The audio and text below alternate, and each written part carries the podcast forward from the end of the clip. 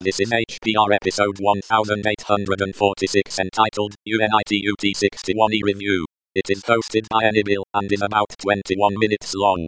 The summary is NYbill does a quick review of his favorite multimeter for electronics, the UNI-T UT61E. This episode of HPR is brought to you by anhonesthost.com. Get 15% discount on all shared hosting with the offer code HPR15. That's HPR15. Better web hosting that's honest and fair at anhonesthost.com.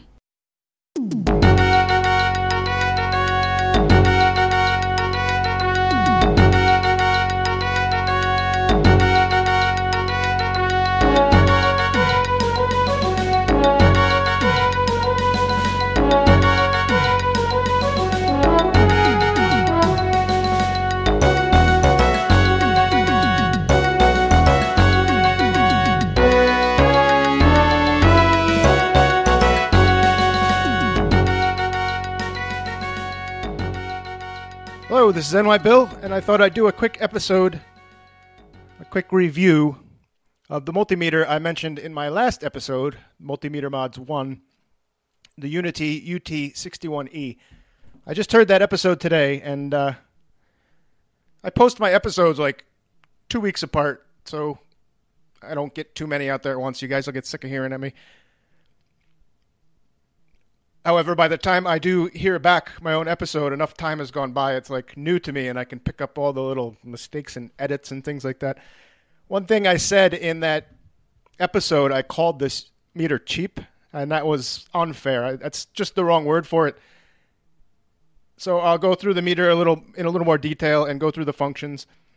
This is my go-to meter for electronics work now. Uh, I use this thing all the time.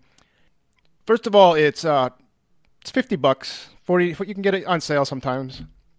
It's a true rms meter which for 50 bucks that's you don't find that. Usually a $50 meter is going to be an averaging meter. Now the, the difference between that is an averaging meter if you plug it in the wall or you test something it takes the peak voltage and it assumes on ac this is it assumes that the waveform is perfectly sinusoidal. So it averages out and it tells you you have let's say 60 volts ac However, that may not be the case. The you might have noise, you might have some type of peak or a frequency issue where the voltage is ramping up to 60 and then ramping dropping off quickly right back down. That is not really 60 volts worth of power that you have there because you have a weak curve coming in and you have a weak curve going out. So you're only getting that 60 volts at the peak. The averaging meter is going to tell you there's 60 volts there, but a true RMS RMS meter will go through the actual sine wave that's developing and give you a root mean square, and it'll tell you, you know, you're supposed to have 60 volts here AC. You think you do, but you're only getting 42 or 38. So true RMS is a nice thing to have in a meter, and you don't see that for $50. Usually that jumps right to a $150 meter, and you go up from there. The other nice feature is this is a 22,000 count display. I'm not really sure how the count relates to what I'm going to mention in one minute, though. But you, you see like 4,000 count meters, 8,000 count meters, 12,000 count meters. This is 22,000 count. But what that refers to is how many digits are on the display. And most meters you'll get, you know, 0.00. That's what I usually see in most meters. So if you stick it on 9 volts DC, you're going to see 9 point, and then you might see 0.32 or, you know, whatever is after the decimal. 22,000 counts gives you a re- resolution four digits after the decimal. So that can come in handy if you're doing any calculations with uh, electronics. Until you get up to 10 volts, you're going to see like 9.3562. I'm just making up a number, but four digits of resolution that'll help you if you're going to get out a calculator and do anything. You know, the, the better you know where your voltage is, the better your uh, calculation is going to come out. Once you get above 10 volts, the decimal point drops back one. So then you're going to have 10.000 or three places of resolution. So that is also a handy feature, and you don't usually see that much resolution on a meter of this in this price range. So when I was saying cheap which is not really the right word. It's how do I describe it? It's not built like to an industrial and a safety type of robust build. there's got to be a word I'm looking for, and I just can't think of it. So looking inside, like inside my fluke, everything is in its own like little blast shielded, compartmentalized areas within. There's plastic in plastic, and all the plastic meshes together. You're going to be holding this thing in your hand, and you don't want it to blow up.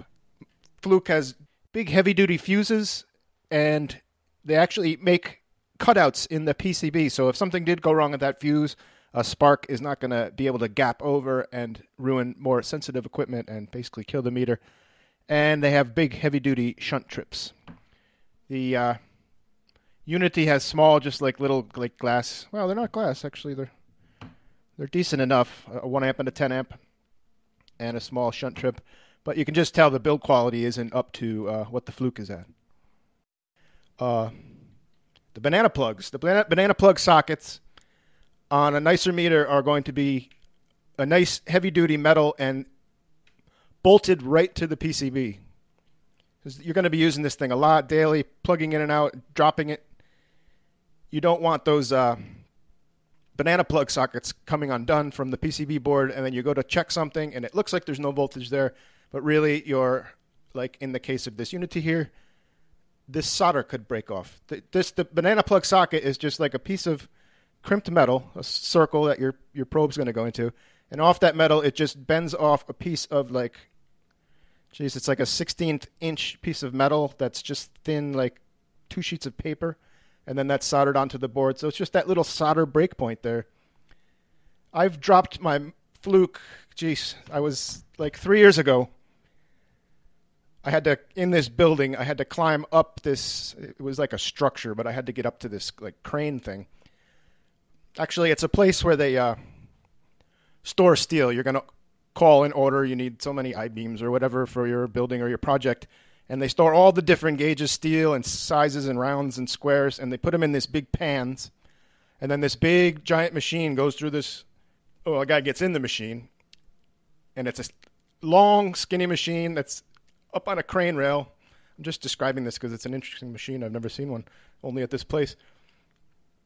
And he will go into the appropriate aisle. He knows where the steel is he needs to pick and he might need to go into like aisle 6 and then go down to row 27, and then his whole entire machine will come up with him, and he might need to go up 20 pans high, and then like fork bars come out of the side of his machine, pick up a pan, and then bring it down where the guys can sort it, cut it, and get it ready for the customer.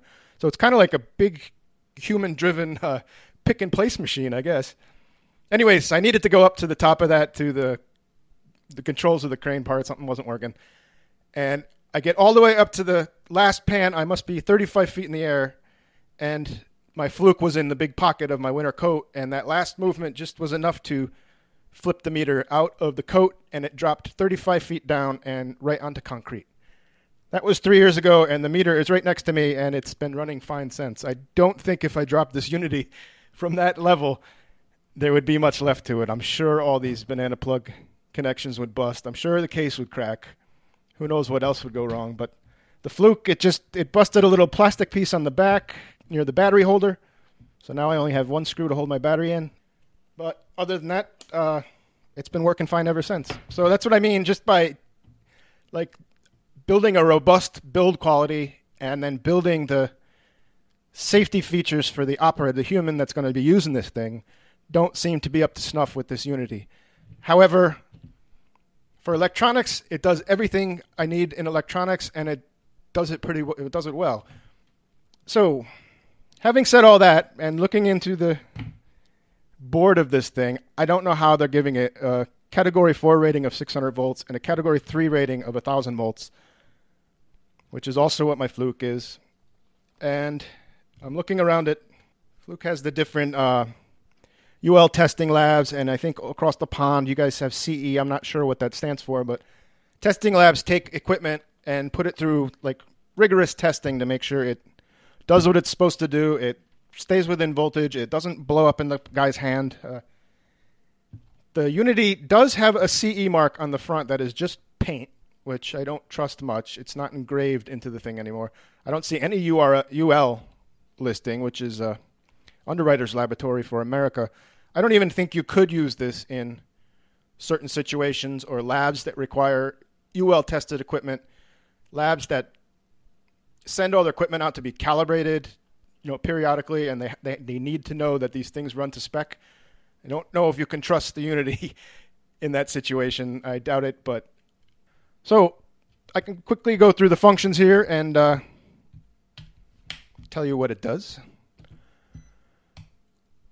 You got voltage, of course, DC and AC. The nice thing with the UNI-T is it defaults to DC. Most meters go to AC first, and you have to have the function button to go to DC. UNI-T is the opposite, and being this, I use this for electronics. It's nice that it just goes right to DC, and you know, just a little time saver. That's a nice touch. Uh, next function, millivolts, AC and DC. Next function, ohms. Let me uh, get the probes here. The probes are decent enough. They feel a little, little more plasticky than like a nice silic- silicone probe. Points are sharp enough. Sharp points are good for you, if you if you got to get in and uh, especially surface mount stuff. You, you need a real tight probe. Say we're in the ohms function, and then uh, the blue button changes the function of whatever you're in in the uh, selector switch. So ohms, you press it once, and you go to continuity. This is another nice feature of this meter. Most inexpensive meters. Well, I might be able to demonstrate that with that little pocket meter I have. Hang on.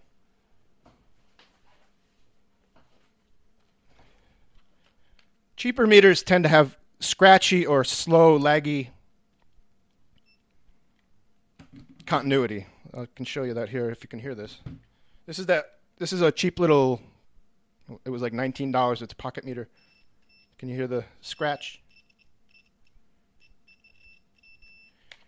That is a pain in the butt if you're going through a board somewhere and you're looking for a short and you're going to probe like a hundred things if the continuity is going scratchy, you have to just spend. It doesn't sound like a lot, you know, if you have to spend an extra second on each probe. But if you have to do 100 or 200 of them, you can see that having a quick, fast, crisp continuity is nice. So this is nice, quick. It's got a slight bit of scratchiness to it, but it, it's it's quick and fast enough that it doesn't annoy me. So another night. That's another plus for the UNI-T. Uh, next button is oh diode testing. This is another. I keep saying nice feature, but um, I guess I'm just going over the features that I think are a plus with this. It has a diode test, and it puts out enough voltage to actually light up an LED. So, like a couple lugs ago, a buddy gave me. He got a whole bunch of LEDs, an assortment mixed, and he just gave all the electronics people in the group like 20 or 30 of them in a little envelope but they were all clear. However, in the mixed, you know, there was a red one and there was green ones and yellow ones and orange ones. So it was nice to be able to just take this meter, stick it to diode, and go through all the LEDs and be able to sort them and put them all in their own separate little envelopes. So that's a plus. You don't have to get out a battery and a resistor to test a LED. Next function, capacitance. Here you can, uh, well, you check capacitors. I used this the other day the UNI-T comes with this. I thought it was uh, kind of a joke at first. Well, until I actually used it. it, it comes with this little. I guess I'll take a picture and put things in the show notes. It's a little adapter. You take your probes out, and it goes into voltage and milliamp microamp. And it's got test pads on it for. Oh, I have it upside down. It has test pads that you can stick in a capacitor in the middle or a resistor in the middle, and it will tell you nanofarad, picofarad, what your capacitance is. It has a place to put NPN and PNPN transistors to test those to see if they're good. And then it has those pads again in surface mount. So if you had tweezers, you can put your resistors or capacitors in the middle or check your diodes on the side. So I used this the other day. I bought uh, coin envelopes. They're only like three inches by two inches. And I sorted all my capacitors because I had. I think I mentioned that I bought a couple a kit that Joe knows kit of capacitors, and then I also had like just my own collection of capacitors over time. I went through all the values and put them all in their own envelopes and sorted them by value, and so I was using this little tester doohickey for a couple hours one day. That that's what I thought was a bit of a gimmick to sell the meter ends up being a useful tool. Next, uh, it does hertz, microamps AC DC, milliamps AC DC, amps AC DC. So you can put this meter in line with a circuit and see how many amps are running through it. I don't I don't do that at work because you can uh, blow, start blowing fuses if something goes wrong. I just have an amp probe, a clamp meter. You just go around the wire and it tells you how many amps are in there. But for DC, you can have this meter in series with your circuit and see how many how many how many amps it's drawing. If you had a second meter, you can put it on there too, and then you can watch volts and amps as your circuit's running. So that's a handy feature to use. The meter is also auto ranging. So I didn't mention that in the beginning, but I should have mentioned that back with the true RMS stuff and everything. Uh, you just you just put it to let's say here I just want the AC. It's just sitting at zero. Stick it in the wall. Stick it on a battery. No, not a battery, but stick it on an AC signal, and it's going to auto range up and move the decimal point for you. That's handy. Non-auto ranging, you'll know them if you see them. You look at the selector knob, and it's not just five or six or ten functions. It looks like there's a hundred of them on there.